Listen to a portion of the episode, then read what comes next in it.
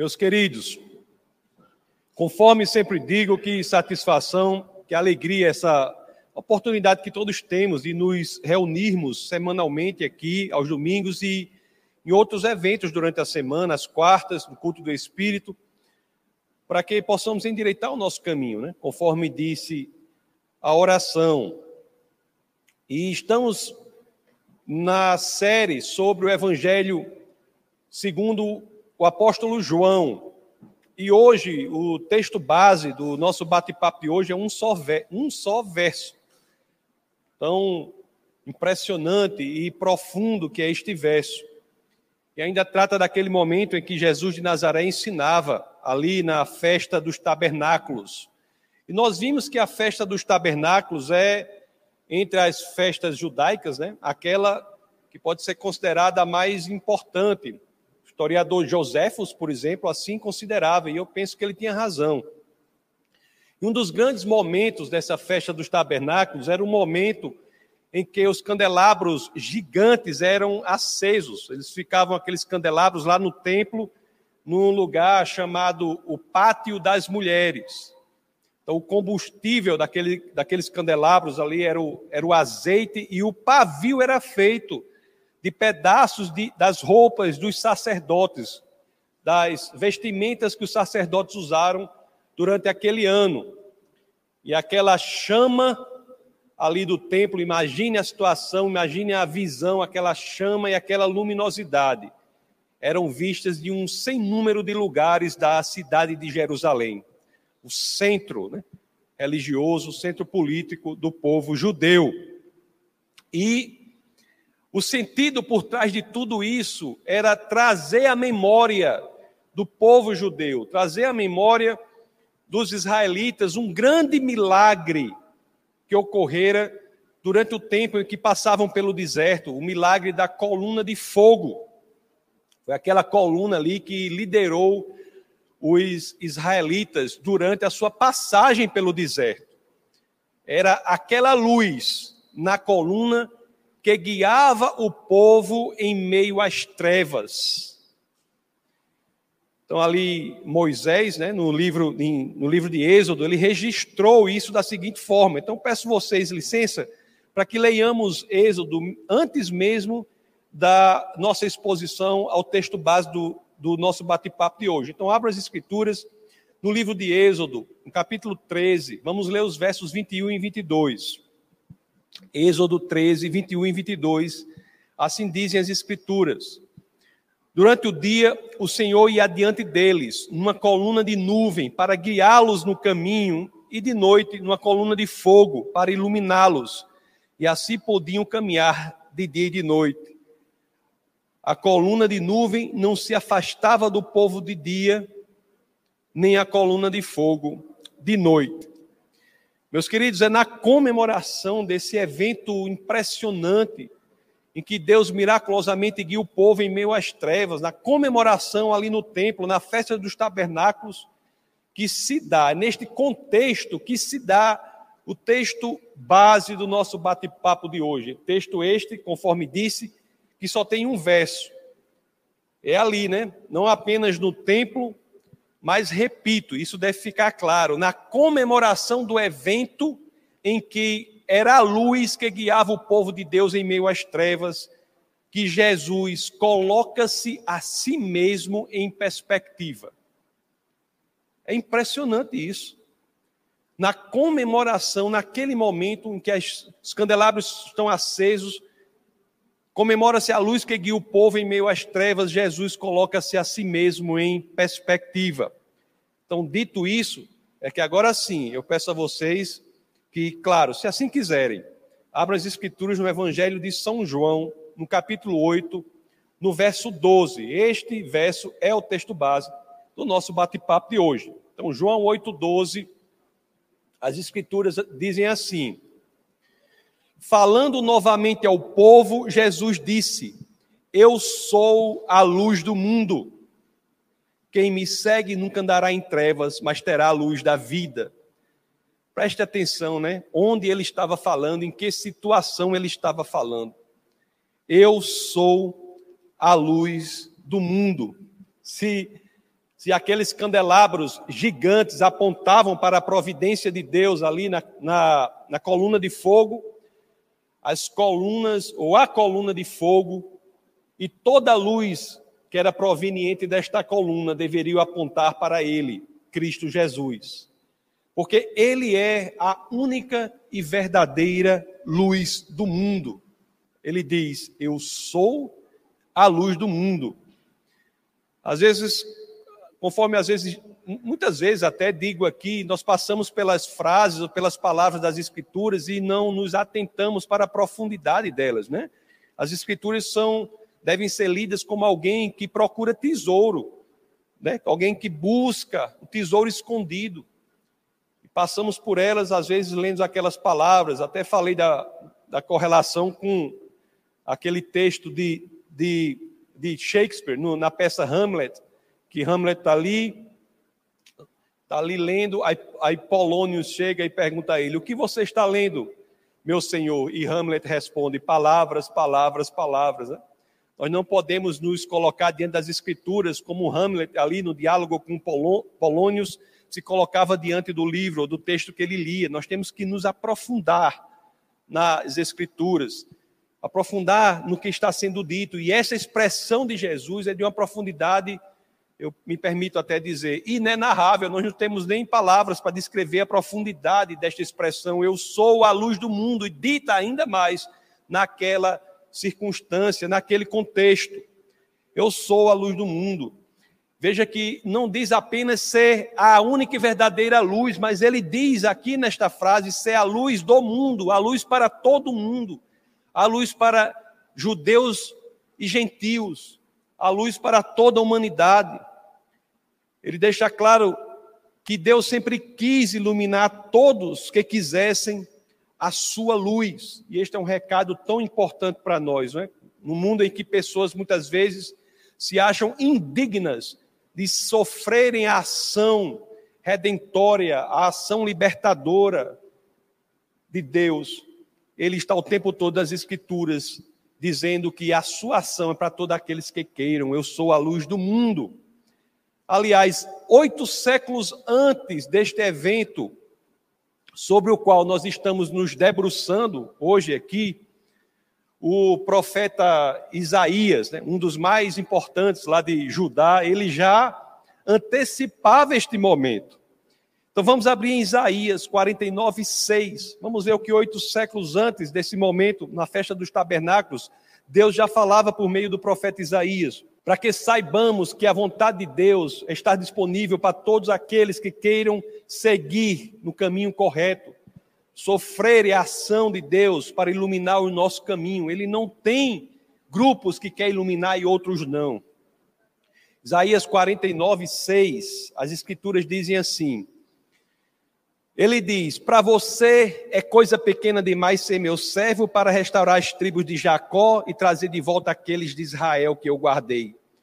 Também farei de você uma luz para os gentios, para que você leve a minha salvação até os confins da terra. Meus queridos, isso é de uma beleza ímpar, né? uma beleza incrível. Isso também nos tira de um ensinamento teológico errado, que Deus veio para salvar uns e depois. Não, Deus sempre veio para salvar todos, sempre quis salvar a humanidade. Aliás, o livro de Ruth é um exemplo disso. Ruth é alguém que entra na linha sucessória de Jesus sem ser judia. Desde o início, a salvação está disponível para todo mundo e não há ninguém aqui que está presente neste momento, ou que está nos ouvindo pela internet, ou que irá ainda ouvir, nas transformações que esse ensinamento é feito depois, nos oito, oito plataformas de podcast, nos vídeos, etc., etc., que esteja fora do alcance de Deus. Basta, basta que nós queiramos, efetivamente queiramos. Salvação está disponível para todo mundo, porque Jesus é a luz do mundo. É a luz do mundo. Para isso, temos a luz que guia o nosso caminho. Isso é uma certeza que muda a nossa vida. Jesus Cristo, o Deus encarnado, ele é a luz disponível para guiar o nosso caminho. E é interessante que lá em Isaías a correlação já está feita. Jesus Cristo, nossa luz e nossa salvação. A luz que leva ao caminho que nos tira da destruição. Ele é a luz e a salvação. É a salvação para mim, é a salvação também para você. E eu repito, né? Eu reitero, eu tenho de sublinhar, veementizar esta informação, porque nessa posição em que servimos nesta igreja como pastor, muitos às vezes chegam para nós achando que não são dignos da ação do Senhor. Esse é um ensinamento teologicamente errado. Você, não há nada de mal que você tenha feito, que você esteja fora do escopo de ação de Deus, esteja fora do alcance de Deus. Ele está sempre inclinado para buscá-lo, seja lá onde você estiver. Ele tem interesse nisso. Não importa o que você tenha feito, não importa o que você pense de si próprio, não importa como você esteja agora, você que está aqui ou você que nos ouve, nos assiste, não importa. Deus, independentemente de quem você seja, do que você tenha feito, Ele quer ser luz para o seu caminho. Isso é muito forte, isso é esperança para a nossa vida. Aceitar a luz de Cristo em nossa vida, meus amados, muda tudo. Muda tudo. Aí eu fico pensando quão maravilhoso, né? Que nós, se todos nós pudéssemos, em nosso coração, a cada minuto da nossa vida, ter a percepção de que deveríamos estar cantando como cantava o salmista, o, o rei Davi, lá no Salmos, lá no Salmo 27, no verso 1. Coloca aí, Orlando, 27, 1. Olhe só, que coisa maravilhosa se nós entendemos que Jesus é a luz do mundo, nós devemos ter essa prática de cada dia cantar em nosso coração, como o rei Davi cantava: O Senhor é a minha luz e a minha salvação. De quem terei temor? O Senhor é meu forte refúgio. De quem terei medo? Meus queridos, essa é uma realidade prática. Este é o nosso Jesus, aquele sob cuja luz nós somos libertos do temor, nós somos libertos do medo. O medo é incompatível com a ação de sermos iluminados por Jesus de Nazaré. Nós somos libertos do medo, libertos da desesperança que nos é trazida pela escuridão do mundo. E é desta luz que temos o que precisamos para ir adiante. E às vezes o orgulho nos impede de querer a luz, para que, uma vez tendo o nosso caminho iluminado, nós sabemos que estamos errados em alguma coisa. O caminho iluminado denuncia o erro e temos que consertar o caminho. É? Devemos ter a convicção de que mais vale mudar a nossa vida, alinhar a nossa vida ao que o Senhor quer, porque é ali que está a vida. É, me lembro aqui do, da famosa passagem de C.S. Lewis, aquele autor, né, que a maioria das pessoas conhece, se não todos, que ele dizia uma coisa tão óbvia, mas às vezes tão reveladora. Que ele dizia assim: se você está no caminho errado, voltar atrás significa progresso. Se você está no caminho errado, voltar atrás significa progresso. É engraçado, eu passei por uma situação muito constrangedora na minha vida, e que eu, a pastor os meninos, nós moramos durante dois ou acho três anos, eu assumi uma função aqui no, no interior do Ceará. E tem uma, era no Crato, cidade em quem, na cidade na qual fiz bons amigos. É, a igreja do Crato foi determinante, importantíssima na minha vida. Os pastores de lá foram importantíssimos, mas eu passei uma situação horrível, porque mamãe uma vez me visitou, eu fui pegá-la lá e, e voltando lá no carro, lá, lá é uma, há uma, uma situação lá que são três cidades que se unem, né? Uma espécie de conurbação, né? Eu acho que não é isso? Tem um doutor de geografia que é isso mesmo? Conurbação, tem três cidades que se unem. E eu dizia, eu chegar com mamãe e dizia assim, mamãe, eu já estou sabendo de tudo aqui, nem se preocupe eu não erro o caminho. Aí, aí eu ia para o Crato, aí peguei lá a estrada e fui, fui, mas na frente tinha assim, bem-vindo à Barbalha. Aí, aí mamãe disse, eu, eu fui, fui, meu orgulho, né? Aí eu errei. Então, para alcançar progresso, eu fiz o quê? O retorno. Eu tive que retornar para ir para o caminho certo. Então, muitas vezes na nossa caminhada espiritual é isso. A luz de Cristo denuncia o erro e nós temos que fazer o quê? Retornar, abandonar o caminho errado. Não é, não foi um encontro, vocês estão lembrados que foi um encontro com a luz que fez Paulo reajustar a sua trajetória? Foi um encontro com a luz que fez com que aquilo em que ele espiritualmente caminhava, caminhava, o caminho em que ele espiritualmente caminhava, ficasse claramente para ele como errado. Na empreitada de expansão da perseguição aos cristãos, né, para além da cidade de Jerusalém, que é o que Paulo queria fazer.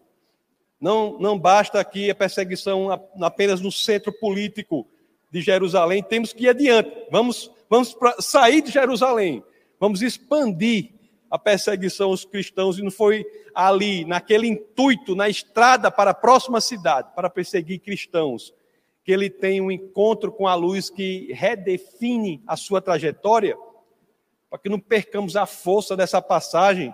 Vamos ler aqui o livro de Atos, no capítulo 9, nos versos 3 e 4, para que saibamos e tenhamos a convicção do quão importante é mudar quando é preciso mudar.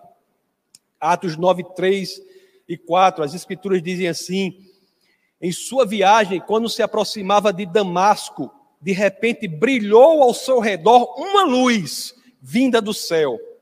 Ele caiu por terra e ouviu uma voz que lhe dizia: Saulo, Saulo, por que você me persegue? Vocês sabem, né? Paulo tinha dois nomes. Paulo não mudou de nome, como alguns pensam. Ele tinha, sempre teve dois nomes. Saulo e Paulo tinham duas nacionalidades e dois nomes, nome judeu e nome romano. Paulo, Paulo, Saulo, Saulo, por que me persegues?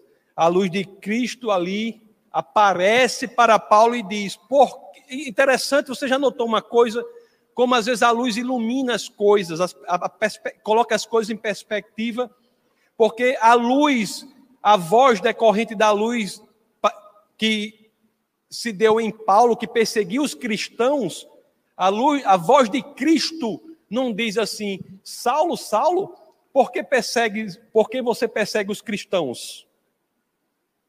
Saulo, Saulo, por que você persegue os cristãos? Que é isso que ele fazia? Não.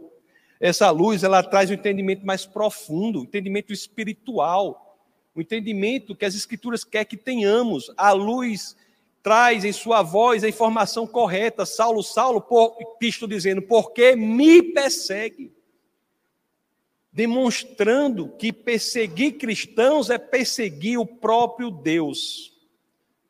A luz iluminou o coração de Paulo com esta verdade e Paulo nunca mais foi o mesmo.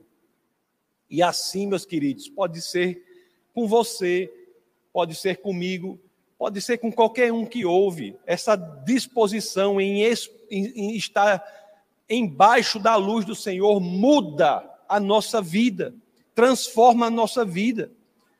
Cada um aqui pode se cantar, como mais uma vez cantava o salmista, lá em, em Salmos 119, no verso 105. Salmos 119, verso 105, em que as Escrituras dizem: A tua palavra é lâmpada que ilumina os meus passos e luz que clareia o meu caminho. Esta é a proposta do Senhor. Amados irmãos, em Cristo nós nos prevenimos da destruição em meio às trevas. Esta é uma outra forma de dizer a mesma coisa. Em Cristo nós temos a luz que nos leva à vida eterna. O que temos aqui em Cristo é apenas um, um flash do que viveremos plenamente na eternidade. Às vezes menosprezamos a mensagem da salvação, a mensagem da luz, como se ela fosse efêmera e momentânea, quando na realidade ela abre as portas para a sua plenitude na eternidade. Cristo hoje é luz para a nossa vida, e uma vez aceitando essa luz de Cristo, nós estamos dizendo que queremos viver para sempre sob esta luz. Eu fico imaginando como é essa luz, né? Na eternidade, como será isso? Imaginando como será isso. Eu nunca tive visão sobre isso, né? Muitos aqui não têm visão, mas o apóstolo João teve. E aprova ao Senhor que essa visão fosse revelada para pessoas como eu, sem visão, pudessem saber como é. Então vamos abrir as escrituras no livro de Apocalipse, no capítulo 21, no verso 23, para que tenhamos uma ideia do que é isso, de, de que proposta é essa, de que proposta é essa que está sobre a mesa. Olhe só o que, que João viu.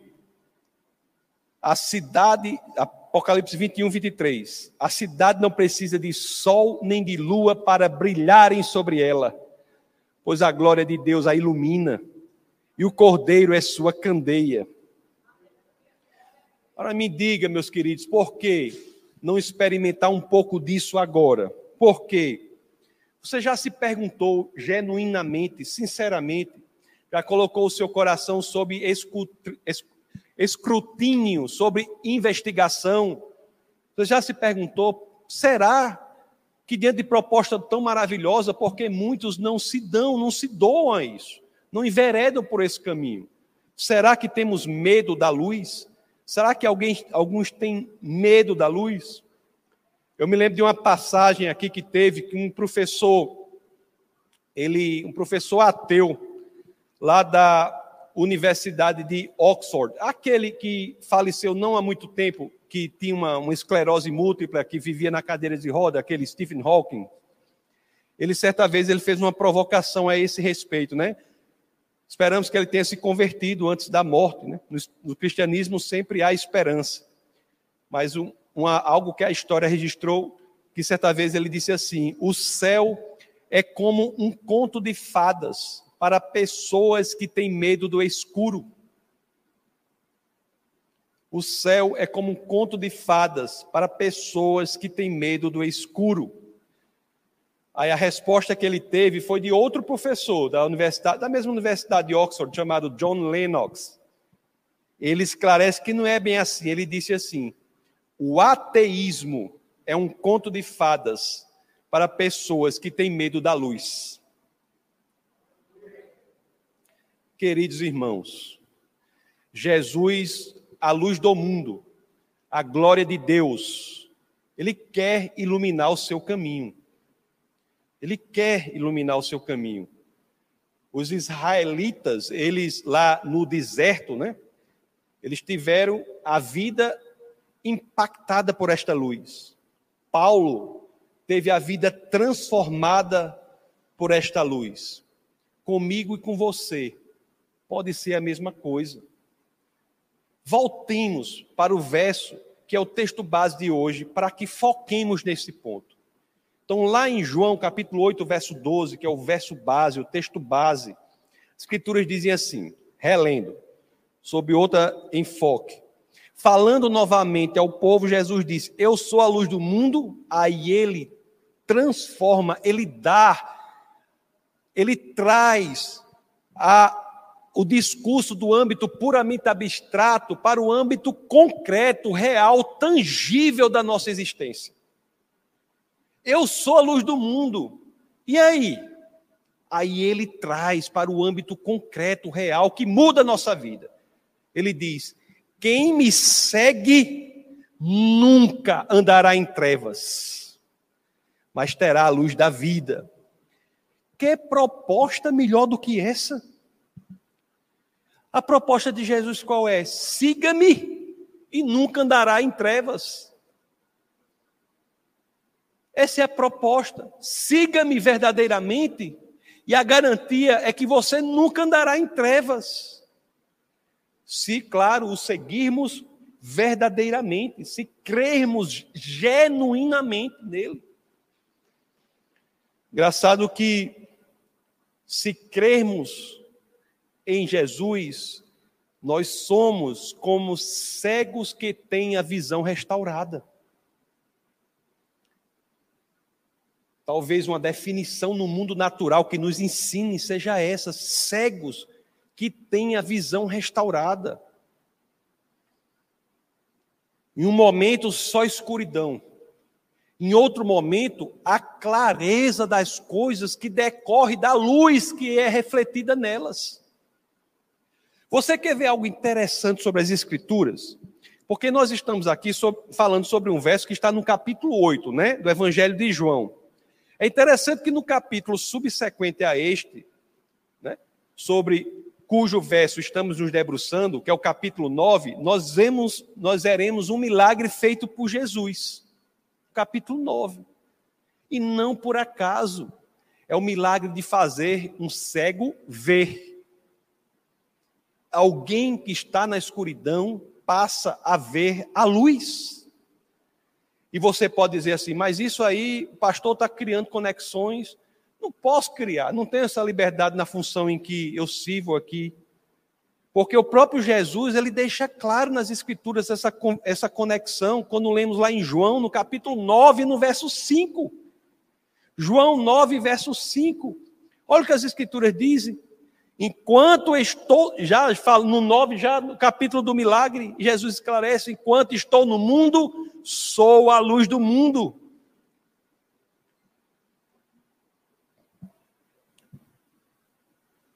Vamos entender esse milagre na realidade mais profunda dos milagres, que é a realidade espiritual. Mesmo que você consiga enxergar pelos seus olhos naturais, mesmo assim, é importante que averiguemos e que você averigue consigo próprio se não é cego espiritualmente. Temos que, ao todo momento, entender e buscar a ideia e saber se somos cegos espiritualmente ou não. Será que não estamos vendo a realidade sobrenatural? Será que não estamos vivendo sobrenaturalmente sendo cristãos? Se somos cristãos e não vemos sobrenaturalmente o mundo, é porque isto é sintoma de uma cegueira espiritual. Cristo é luz para o mundo. Parafraseando aqui J.C. Ryle, ele diz assim, parafraseando, não é exatamente o que ele disse, mas ele diz assim: ele diz que o mundo precisa de luz e está numa condição de trevas. E ele escreve algo lá com o qual eu tenho de concordar, imagino que você também concordará. Que ele diz: olha, do Egito antigo, você pode passar pela Grécia, por Roma, Inglaterra, França, Alemanha, pode trazer para os países contemporâneos, Estados Unidos, Brasil. A maioria esmagadora das pessoas, meus queridos, não compreende o valor de suas almas. Não compreende. Subvalorizam, dão menos valor às próprias almas que Deus dá. Deus valoriza a nossa alma. Deus quer resgatar o nosso espírito e nós não damos valor às nossas almas. A maioria das pessoas não entende a verdadeira natureza de Deus. Que Deus é capaz de perdoar tudo que você tenha feito. E elas, e eu disse até uma, acho não sei se foi semana passada ou na anterior a, a essa, na a, anterior à passada, que a gente muitas vezes fala com as pessoas, as pessoas vêm e dizem assim: eu sei que eu sei que Deus perdoa e a própria pessoa não consegue se perdoar. Não entende a natureza de Deus que se Deus lhe perdoa é idolatria se você não perdoar a si próprio. Você está se colocando acima de Deus. Qualquer lugar da história ou, ou qualquer lugar do mundo, grande maioria das pessoas desdenham da realidade do mundo que está por vir. O tolo é aquele que não pensa sobre a eternidade. Meus amados, nós não podemos fazer parte do grupo dos tolos, dos que são cegos espirituais. Quando é que nós vamos entender, meus queridos, de uma vez por todas? Vamos entender genuinamente, verdadeiramente, com todo o nosso ser, quando é que nós vamos entender que Cristo é a luz de que precisamos na escuridão deste mundo? Lá em Isaías, no capítulo 60, no verso 2, o próprio Deus antecipa o papel de Cristo. Quando as Escrituras dizem assim, Isaías 62, olhe, a escuridão cobre a terra, densas trevas envolvem os povos, mas sobre você raia o Senhor, e sobre você se vê a sua glória. Meus queridos, sim, tenho de dizer, o diagnóstico é ruim. Mas as boas novas são que em Cristo nós temos a saída. As pessoas dizem por aí: o mundo está doente. Mas não pare por aí. Você tem que dizer: sim, o mundo está doente, mas Cristo é a cura. As pessoas dizem por aí: o mundo está desesperado. Sim, o mundo é uma desesperança só. O que diga com essa virose que deu aí? O mundo é uma desesperança só. Mas não paremos por aí. Você pode dizer, sim, o mundo está desesperado, mas Cristo é nossa esperança. Quantas vezes nós ouvimos as pessoas dizendo, o mundo está em trevas. Eu sei que o mundo está em trevas, mas não paremos por aí. Sim, está em trevas, mas Cristo é a nossa luz e não uma luz como outra qualquer. Não há outro capítulo da Bíblia, nenhum outro. Pode pegar aí o Novo Testamento todinho, não há. Dos 66 livros da Bíblia, não há dos 39 do Antigo, 27 do Novo, não há um outro capítulo das Escrituras, não é? em que haja tamanha de, Jesus faça tamanha declaração sobre si mesmo, como ele faz aqui no capítulo 8 do Evangelho de João. Eu vou só citar rapidamente, não precisa abrir, porque vai ser rápido, mas vai estar gravado, depois você lê. Lá em João 8,12, que é o que estamos lendo hoje, ele diz: Eu sou a luz do mundo. Em João 8,16, ele diz: Eu não estou sozinho. Em João 8,18, ele diz: O Pai testemunha de mim. Em João 8,23, ele diz: Eu sou lá de cima. Em João 8, 23 também ele diz: Eu não sou deste mundo. Em João 8, 24 e 28 ele diz: Eu sou. Em João 8, 58 ele diz: Antes de Abraão nascer, eu sou. O eu sou é a luz que vem do alto, de outro mundo, para ser testemunha do Pai na escuridão deste mundo. E tudo isso, meus amados, com uma finalidade específica tudo isso para que nem eu nem você pereçamos como os que morrem. A mensagem da cruz ainda é a mesma. A mensagem do evangelho ainda é a mesma. Estejamos em Cristo para que não pereçamos como os que morrem.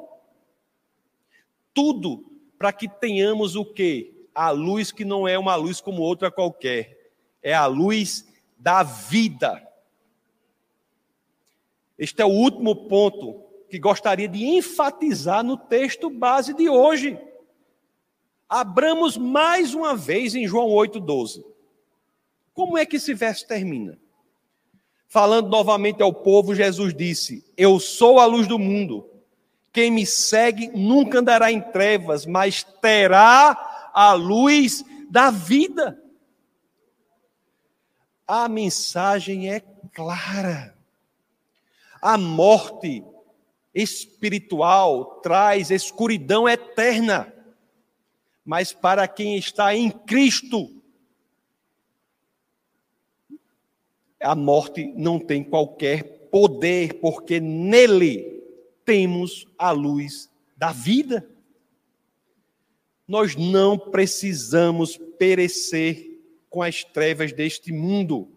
Você não precisa perecer com as trevas desse mundo, porque Cristo veio para ser luz que traz vida para cada um que nele crê.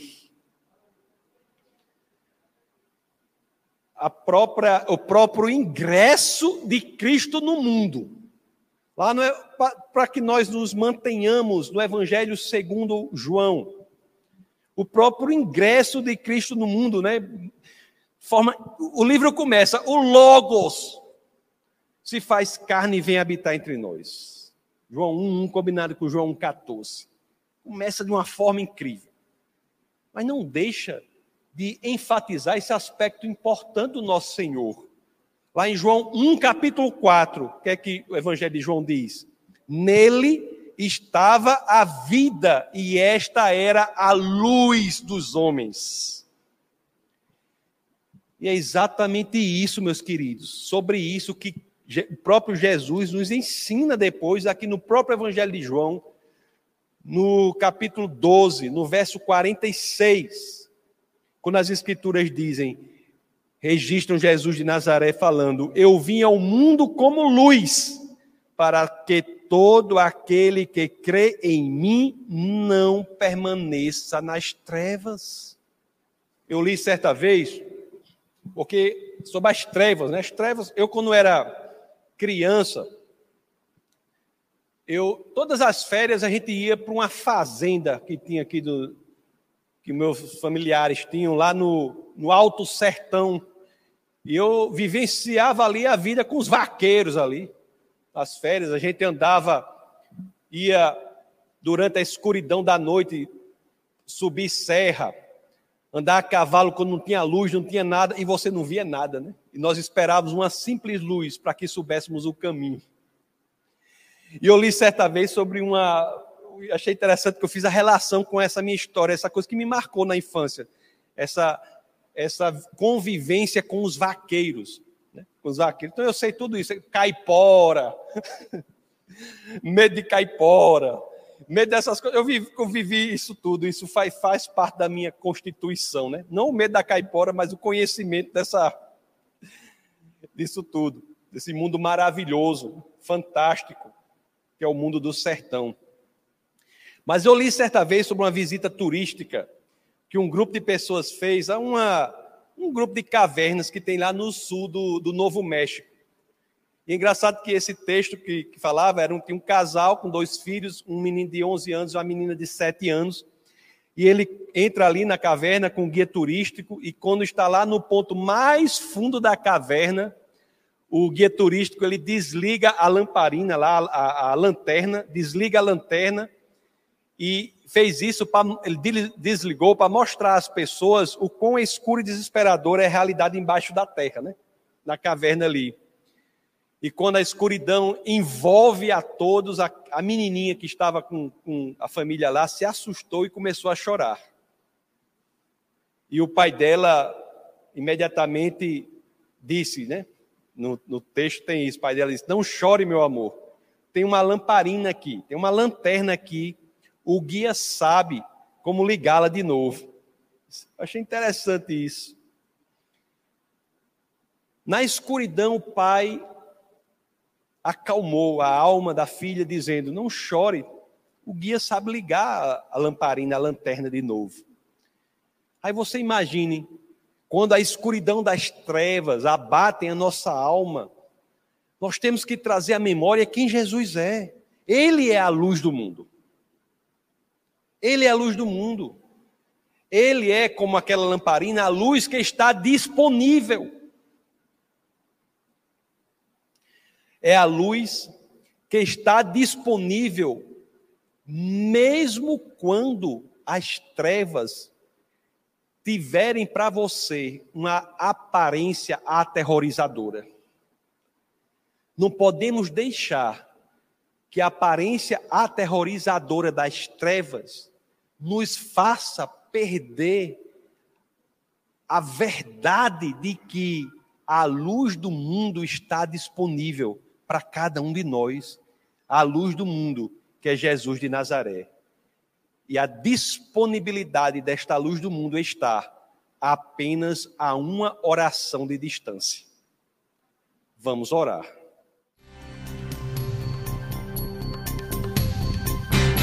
Essa foi uma produção do Ministério Internacional Defesa da Fé, um ministério comprometido em amar as pessoas, abraçar a verdade e glorificar a Deus.